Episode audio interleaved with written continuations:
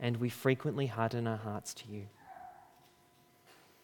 But we ask our Lord that today you would, by your Spirit, speak to us through our new hearts that you have given us. We ask that you would give us clarity to see the sin in us anew. We ask that you might give us grace so that we can hear your call to repent and be changed. And we thank you for Jesus, who crushes sin and death and gives us new life. Amen. It's perfect. Everything is just right, created just the way it's meant to be, beautiful in its perfection. The potter steps back from his work and admires it. It's good. It's just the right blend of colours, the perfect form, his best work yet. And then it changes. A stray movement of his arm, and the vase begins to topple. He reaches for it, tries to steady it, but he can't. And in the blink of an eye, everything is shattered. The vase is no longer on the table, it's now in a million pieces all over the floor. Try as he might, he can never restore the image of what it was. He can never put it back together. Such is the story that we're faced with as we roll into Genesis 3. We've spent the last two weeks looking at God's beautiful, perfect creation. We've seen the perfection that God has made in every aspect. We've seen humankind be raised to the pinnacle of that perfection and charged with the divine responsibility of caring and tending for God's creation. We've seen man, made in God's image and likeness, placed in the beautiful Garden of Eden, and given a helper made from his own flesh, and that it was good, very good. Everything just the way it was meant to be. But almost in the blink of an eye, it changes. What was perfectly made is now broken and scarred in a way that can't be undone. What was good and perfect is now marred with the scars of sin. Let's pick up on the story that we've just read. Now, the servant was more crafty than any of the wild animals the Lord God had made. He said to the woman, Did God really say you must not eat from any tree in the garden? As we read it, the subtleties of this story are easy to gloss over. And you'd be given, forgiven for thinking that the serpent merely tried to have the woman eat from the forbidden tree. But look closely at the words he says. Did God really say you must not eat from any tree in the garden? Note the subtle deception that's already present. If we look back at uh, at what God said, this isn't what he said at all. This subtle distortion is just the beginning, because, because as the story unfolds, we see a little more. The woman said to the serpent, we may, we may eat from the trees in the garden, but God did say, You must not eat from the tree from there. You must not eat fruit from the tree that is in the middle of the garden, and you must not touch it, or you will die. Let's go back and look at what God said in Genesis chapter 2. The Lord God put man, uh, the Lord God took man and put him in the Garden of Eden to work it and take care of it. And the Lord God commanded the man, You are free to eat from any tree in the garden, but you must not eat from the tree of the knowledge of God, good and evil, for when you eat of it, you will surely die.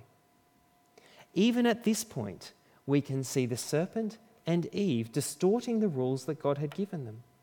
God's command in Genesis 2 was simple. And it's worth pausing and observing just how easy it is for sin to creep in. We often think that the first time that Adam and Eve ever get it wrong is when they actually eat of the fruit. But it happens even earlier than that, when they begin to distort God's commands. And if we look at our own lives, it's not that hard to see us doing the same thing as well. We know God's law. We study it. We learn from it. We teach it to our families and our children. But sometimes, even without thinking, we accidentally add to the law. We make new rules about what we can wear about what we can say or how we can act in certain, certain situations. But the danger is this if we aren't careful, we end up distorting God's word and creating a greater opportunity for sin. We run the risk of legalism, setting up lines beyond what God intended and creating a gospel of works that we need to keep. We should, as a church and individuals, continually examine our lives, our teaching, and our doctrine, and make sure that we are preaching, teaching, and living in line with God's commands and not adding to them. Jesus spoke about this when he spoke about the Pharisees and the teachers of the law in Matthew 23, when he said that they tie up heavy loads and put them on men's shoulders, but they themselves are not willing to lift a finger to move them. Conversely, we need to be careful that we don't go the other way. Because just as we can be tempted to add to the law, we can also be tempted to subtract from it. We know that this side of Jesus' death, the law is fulfilled in him. And so we may be tempted to assume that the Bible's teaching on this issue or that issue is no longer relevant to us today and excuse ourselves from the need to obey it. So, how do we protect ourselves from distorting God's commands? We need to get to know them deeply. We need to immerse ourselves in God's words as they're contained in Scripture. We need to study it and to know it inside out. We need to encourage and challenge and rebuke each other as we read it and as we talk about it. For as we do this, the Spirit will work in our lives to challenge, teach, mold, and train us. The story continues. The serpent says, You will not surely die. For God knows that when you eat of it, your eyes will be opened, and you will be like God, knowing good and evil. The irony of the serpent's words man was already created in the very image of God. He was already like God because it says in Genesis 1 so man created God in his own image. In the image of God, he created him. Male and female, he created them man was already like God and already knew of God's righteous commands. The man and woman already knew that to disobey God was death. They already knew about good and evil.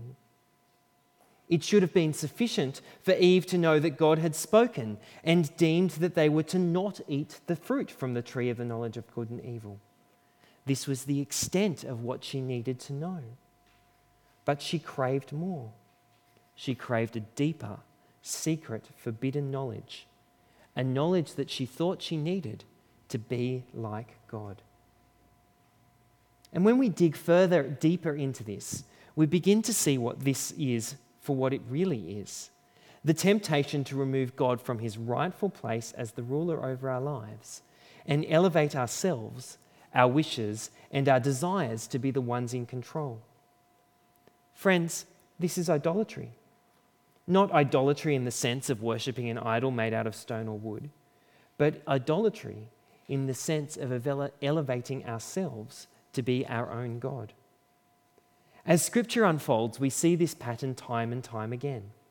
God's people being led astray by their own desire to rule their own lives, not just committing sins, but seeking to replace God with themselves. Their own selfishness being more important than divine submission their own desires and creation more important than the glory of God, the Creator.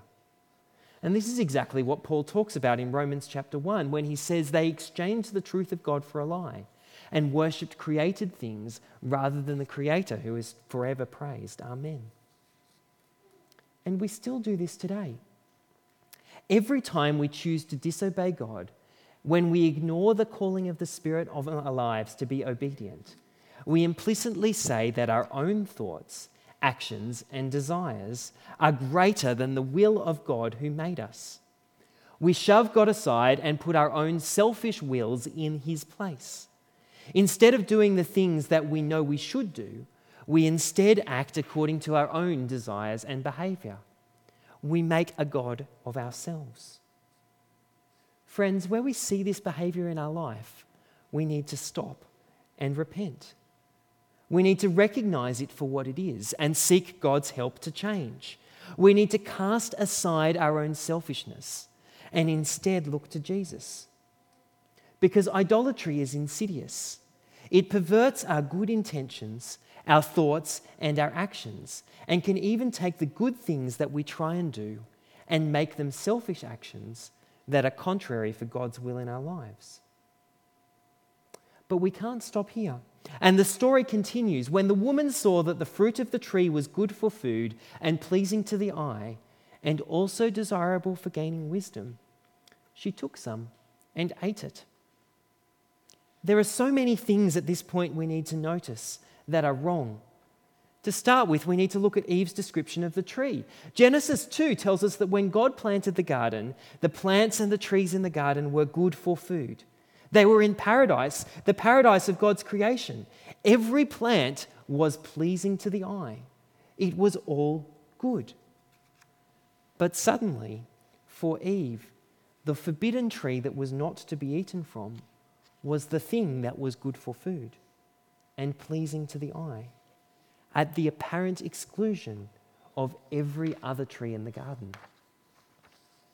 We see the magnifying effects of sin here. It clouds out what is good.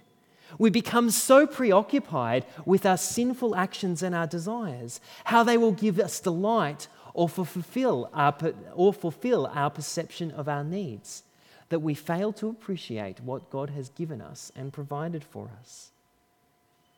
And at this point, we need to stop and look at our own lives again.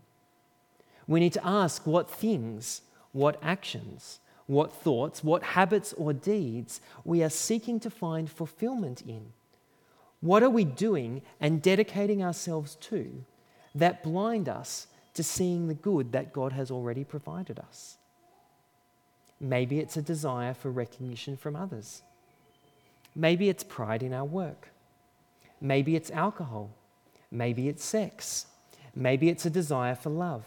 Maybe it's a desire for trust or friendship Maybe it's a desire for your spouse. Maybe it's a desire for your kids. Maybe it's wealth and security. Each of these things aren't bad in their own right. They are things that God can provide for us and does provide for us in varying ways and at varying times. But when we idolize them, when we focus on them, we can want them more than anything else. And when we do, we become just like Eve in the garden ignoring the good blessings that God has already provided us, and instead focusing on our own selves and our own desires. We become idolatrous. Friends, if our sin is crowding out God, we need to recognize it and stop. We need to see it for what it is and drag it into the light. We need to recognize the temptation towards idolatry of these things and commit our failings in them to God. We need to ask God to help us recognize the good things He has given us and that He will help us to stop seeking fulfillment in others. But we know that we're powerless to change on our own. We know that we need His help to do this, to keep our focus and our perspectives right. Coming back to the story, perhaps our biggest question that should be standing out to us at the moment is where is Adam in all of this? When we see it, the answer is distressing. In the second half of verse 6, it says, Eve also gave some to her husband, who was with her, and he ate it. He was right there. He was with Eve the whole time. You'd be forgiven for assuming up to this point that he was off somewhere else in the garden, pruning a hedge or trimming a rose. But Eve didn't take the fruit to him and deceive him into eating it. There was no switcheroony deception going on here. Both Adam and Eve were together, and all through this, Adam did and said nothing. There are no words of warning, no, hey, are you sure about this? It's not really a good idea. No reminder of God's divine command, no mention of the relationship that he had with them no thought of the consequences of their actions. Adam showed no leadership. He showed no care for the gravity of the actions that were about to take place. Just silence. This abject failure is a pivotal illustration of what's going on here. Adam was charged with caring for the garden and ruling over God's creation. He was given God's command not to eat from the tree of the knowledge of good and evil. He should have been caring for all of creation, protecting it and looking after it. Instead, he disobeys the command that he has been given from God. When we look a bit further and we look at how all of, all, all of this happened, what we're seeing is a reversal of the created order.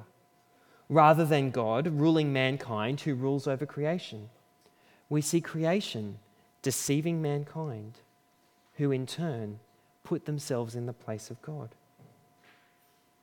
And then everything changes. It says, Then the eyes of both of them were opened, and they realized that they were naked. So they sewed figs together and made coverings for themselves, fig leaves rather than figs. Probably an important distinction. In my mind, this moment should probably be more dramatic. I have visions of the sky darkening, of clouds coming over, and I almost expect lightning to flash and Adam and Eve to quake with fear as the ominous music begins playing, alerting them and everybody else watching from the sidelines at the gravity of their actions. But instead, it's basically recorded in Genesis as a fait accompli. Adam and Eve lose their innocence. They become aware of their nakedness. And for the first time in human history, shame enters the fabric of the human existence. All without fanfare all without trumpets, without thunder, without lightning, without even a moment's notice. It's hard to imagine what would have been going through their heads at this point. But I guess they probably felt guilt at having done the wrong thing. Perhaps surprise that they did not die immediately. Perhaps an air of personal superiority as they believed they had become aware like their Creator. But it's true that sin often grabs us like this. We know God's righteous commands about what we should do, and instead we choose to act according to our own will. We might do the wrong thing and know that it's wrong. We expect some level of divine judgment or consequence immediately, some flashing red light, or the heavens to open, or a spotlight to appear on our lives. But instead, are surprised when we don't see the immediate consequences of our sin. But the guilt and the shame creep in. And we, like Adam and Eve, feel the need to hide from ourselves. And as we see next, also from God. Then the man and his wife heard the sound of the Lord God as he was walking in the garden in the cool of the day and they hid from the Lord God among the trees in the garden. But the Lord God called to the man and said, Where are you? He answered, I heard you in the garden, and I was afraid because I was naked, so I hid. And he said, Who told you that you were naked? Have you eaten from the tree that I commanded you not to eat from? And the man said, The woman you put here with me, she gave me some fruit from the tree, and I ate it. Then the Lord God said to the woman, What is it you have done? The woman said, The serpent deceived me, and I ate when confronted with their sin, Adam and Eve, instead of repenting and owning up to what they did, hid. You would think that when they were directly confronted by the Creator, Adam might have, like Isaiah, fallen down and begged for mercy, confessing his sin. You would think that they would have thought, sought forgiveness for what they had done but instead they hide. And then they shift the blame. The man isn't prepared to take responsibility for his actions, even though he was there, even though he was equally to blame. He pushes it all onto the woman. And the woman, instead of taking responsibility for her action, pushes it onto the serpent, a created being who they were supposed to rule over. But we don't have to look very hard to see this same behavior in our own lives. I am the parent of three beautiful children. But not a day goes by where Tim or Josh try to push the blame for the things that they have done onto the other one. And as I look at my own life and failings, I can see how quick I am to blame others, a circumstance, or a situation, putting my own weaknesses and wrongdoings from me onto anyone or anything else. We've walked back through this story, but the point that we've been illustrating is this. By the time that Adam and Eve had finally eaten the fruit, they had already sinned. Lots of things had happened.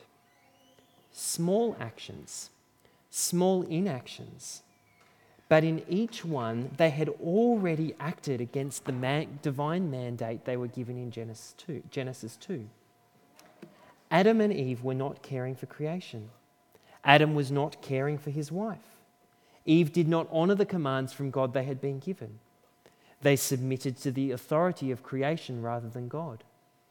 Their actions and words show that they did not trust God. Often we simply view sin as the breaking of the rules that God has set. We're tempted to see our transgressions as doing something, just like we see Adam and Eve's transgressions as merely eating the fruit. And equally, we imagine if we, we could only do a better job of knowing the right thing to do, we could make better, more right choices in our lives. Choices that would lead and result in us sinning less. But what we see in Genesis 3 is a pattern of sin that extends beyond simple rule breaking. Adam's and, Adam and Eve's actions fractured the very fabric of their relationship with God. And it happened quickly, almost wordlessly. Last week, James explained the covenantal pattern of creation and the covenant that God had established between himself and mankind a covenant that he would graciously provide food, shelter, and humankind's every need. And in response to that provision, they would be obedient to him. The covenant wasn't conditional on man's obedience. God did not say, I will do this for you, and in return, you will do this for me. But, it was a nece- but the action of man was a necessary response to the relationship that existed between God and humankind. And so, in this vein, I want to suggest that we need to refocus our view of sin and not simply view it as a set of wrong things, but instead to start seeing it for its deeper, more fundamental problem a relational rift between us and God, a fracturing of the relationship that He created at the very, very start of the world. In Adam and Eve's actions, they perverted the divine relationship that they were supposed to have. And instead of being God's image bearer, ruling and mediating between God and creation, they declared a war on the holy God, a rule of who should rightly rule. And their sin had eternal consequences. Because Adam was the covenantal representative of all of humankind in God's creation. This covenant, and in turn, all of creation, was marred. As Paul says in Romans 5, therefore, just as sin entered the world through one man, and death through sin, and in this way death became, came to all men because all sinned. For before the law was given, sin was in the world. But sin is not taken into account when there is no law. There, nevertheless, death reigned from the time of Adam to the time of Moses, even over those who did not sin by breaking a command, as did Adam, who is the pattern of the one to come. So, where are we at? Creation is turned upside down. Creation is ruling the actions of man, who were destined to rule in God's image. Man, who is created in the image of God, has instead made itself God. Innocence, and with it the beauty of the perfect creation, has been tarnished in a way that simply can't be undone. Nakedness, shame, and guilt have entered the very fabric of human existence. Humanity has become enslaved to sin in a way that can't be mended, fixed, or repaired.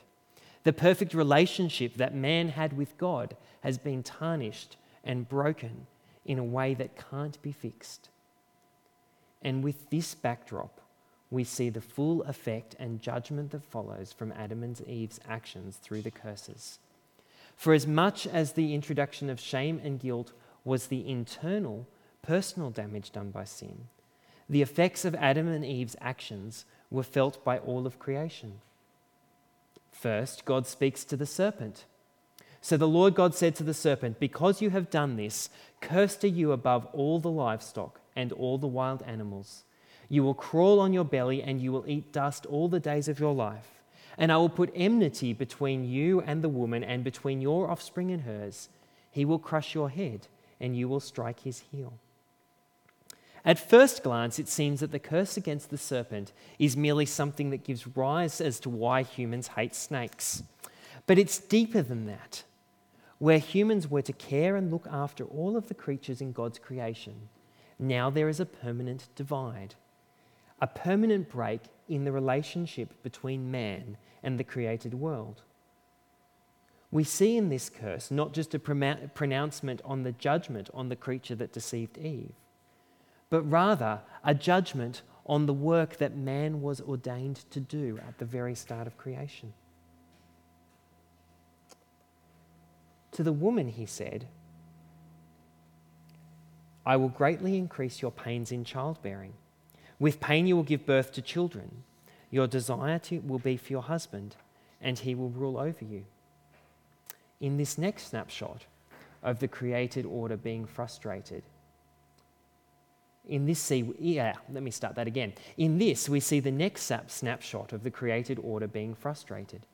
Instead of it being easy for humankind to fulfill God's command to be fruitful and multiply, to fill the earth and subdue it, Childbearing is now a painful experience, forever marred by sin.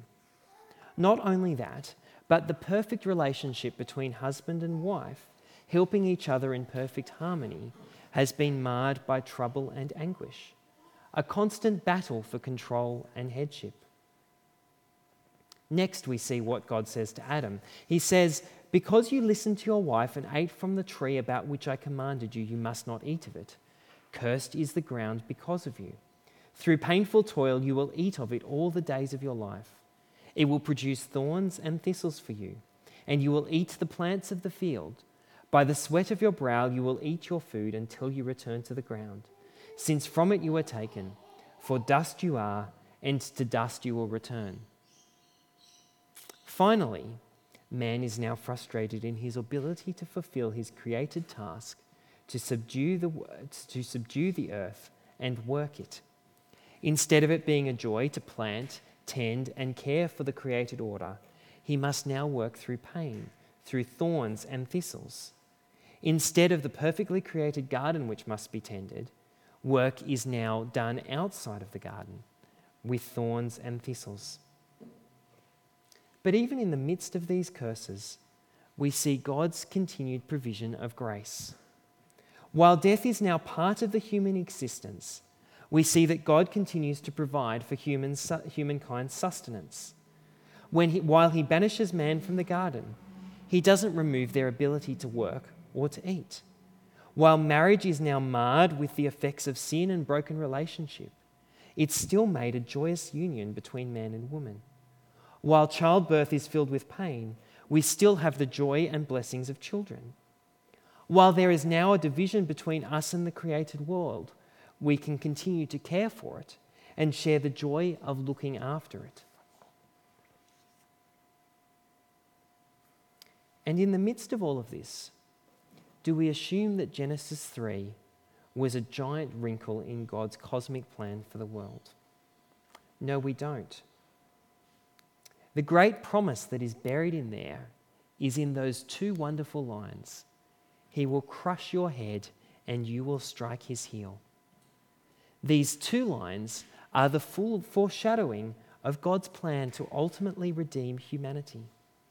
As Paul says in Romans 5, consequently, just as the result of one trespass was condemnation for all men, so also the result of one act of righteousness was justification that brings life for all men. For just as through the disobedience of one man the many were made sinners, so also through the obedience of one man the many will be made righteousness. Or again, Paul says in 1 Corinthians chapter 15. But Christ has indeed been raised from the dead, the first fruits of those who have fallen asleep. For since death came through a man, the resurrection of the dead comes through a man. For as in Adam all die, so in Christ all will be made alive, but each in his own turn. Christ the firstfruits, then when he comes, those who belong to him. Then the end will come when he hands over the kingdom to God the Father after he has destroyed all dominion, authority, and power. For he must reign until he has put all his enemies under his feet. The last enemy to be destroyed is death for he has put everything under his feet. For while sin and death came into the world through one man, God knew that he must also provide a solution. A solution that delivered new life for all that he created. Jesus' work is greater than simply destroying sin and death. As Paul says in Romans 8, the creation waits in eager expectation for the sons of God to be revealed. For creation was subject to frustration, not by its own choice, but by the will of the one who subjected it, in hope that creation itself will be liberated from its bondage to decay and brought into the glorious freedom of the children of God. See, Adam and Eve's actions were the fruit of their hearts, hearts that did not fully and completely trust their Creator hearts that were open to being corrupted by sin, hearts that were already seeking, not seeking to put God first in everything that they did. And it's through this lens that we can see the full majesty of the great work of Jesus. Work that through his death gives us a new heart, a heart that only seeks to please the living God, that is no longer corrupted by sin, that is restored even better than the original creation. The prophet Ezekiel spoke about this when he said, I will give them an undivided heart and put a new spirit in them. I will remove from them their heart of stone and give them a heart of flesh. They will follow my decrees and be careful to keep my laws. They will be my people, and I will be their God. For it's not enough for sin to be merely defeated. God's plan all along was that man would be recreated with hearts that willingly sought to serve him. For scripture teaches us that it is only through the redemption, suffering, and perseverance that God's work is completed in us. And in doing so, the new creation is made better than the first creation. We were children of the first Adam, children with hearts of flesh and blood children with hearts that could be corrupted and marred and tainted by sin. But we've become children of the second Adam, Jesus, when he renews our hearts. So it is written the first man, Adam, became a living being, the last man, Adam, a life giving spirit. The spiritual did not come first, but the natural. And after that, the spiritual. For the first man of, uh, was of the dust of the earth, the second man from heaven. As was the earthly man, so are those who are of the earth. And as is the, as is the man from heaven, so also are those who are of heaven. And just as we have borne the likeness of the earthly man, so we shall also bear the likeness of the man from heaven. I declare to you, brothers and sisters, that flesh and blood cannot inherit the kingdom of God, nor does perishable inherit the imperishable. Listen, I tell you a mystery. We will not all sleep, but we will all be changed in a flash, in the twinkling of an eye at the last trumpet. For the trumpet shall sound, and the dead will be raised imperishable, and we will be changed. For the perishable must clothe itself with the imperishable, and the mortal with immortality. When the perishable has finally been clothed with the imperishable, and the mortal with immortality, then the saying that is written will come true Death has been swallowed up in victory. Where, O death, is your victory?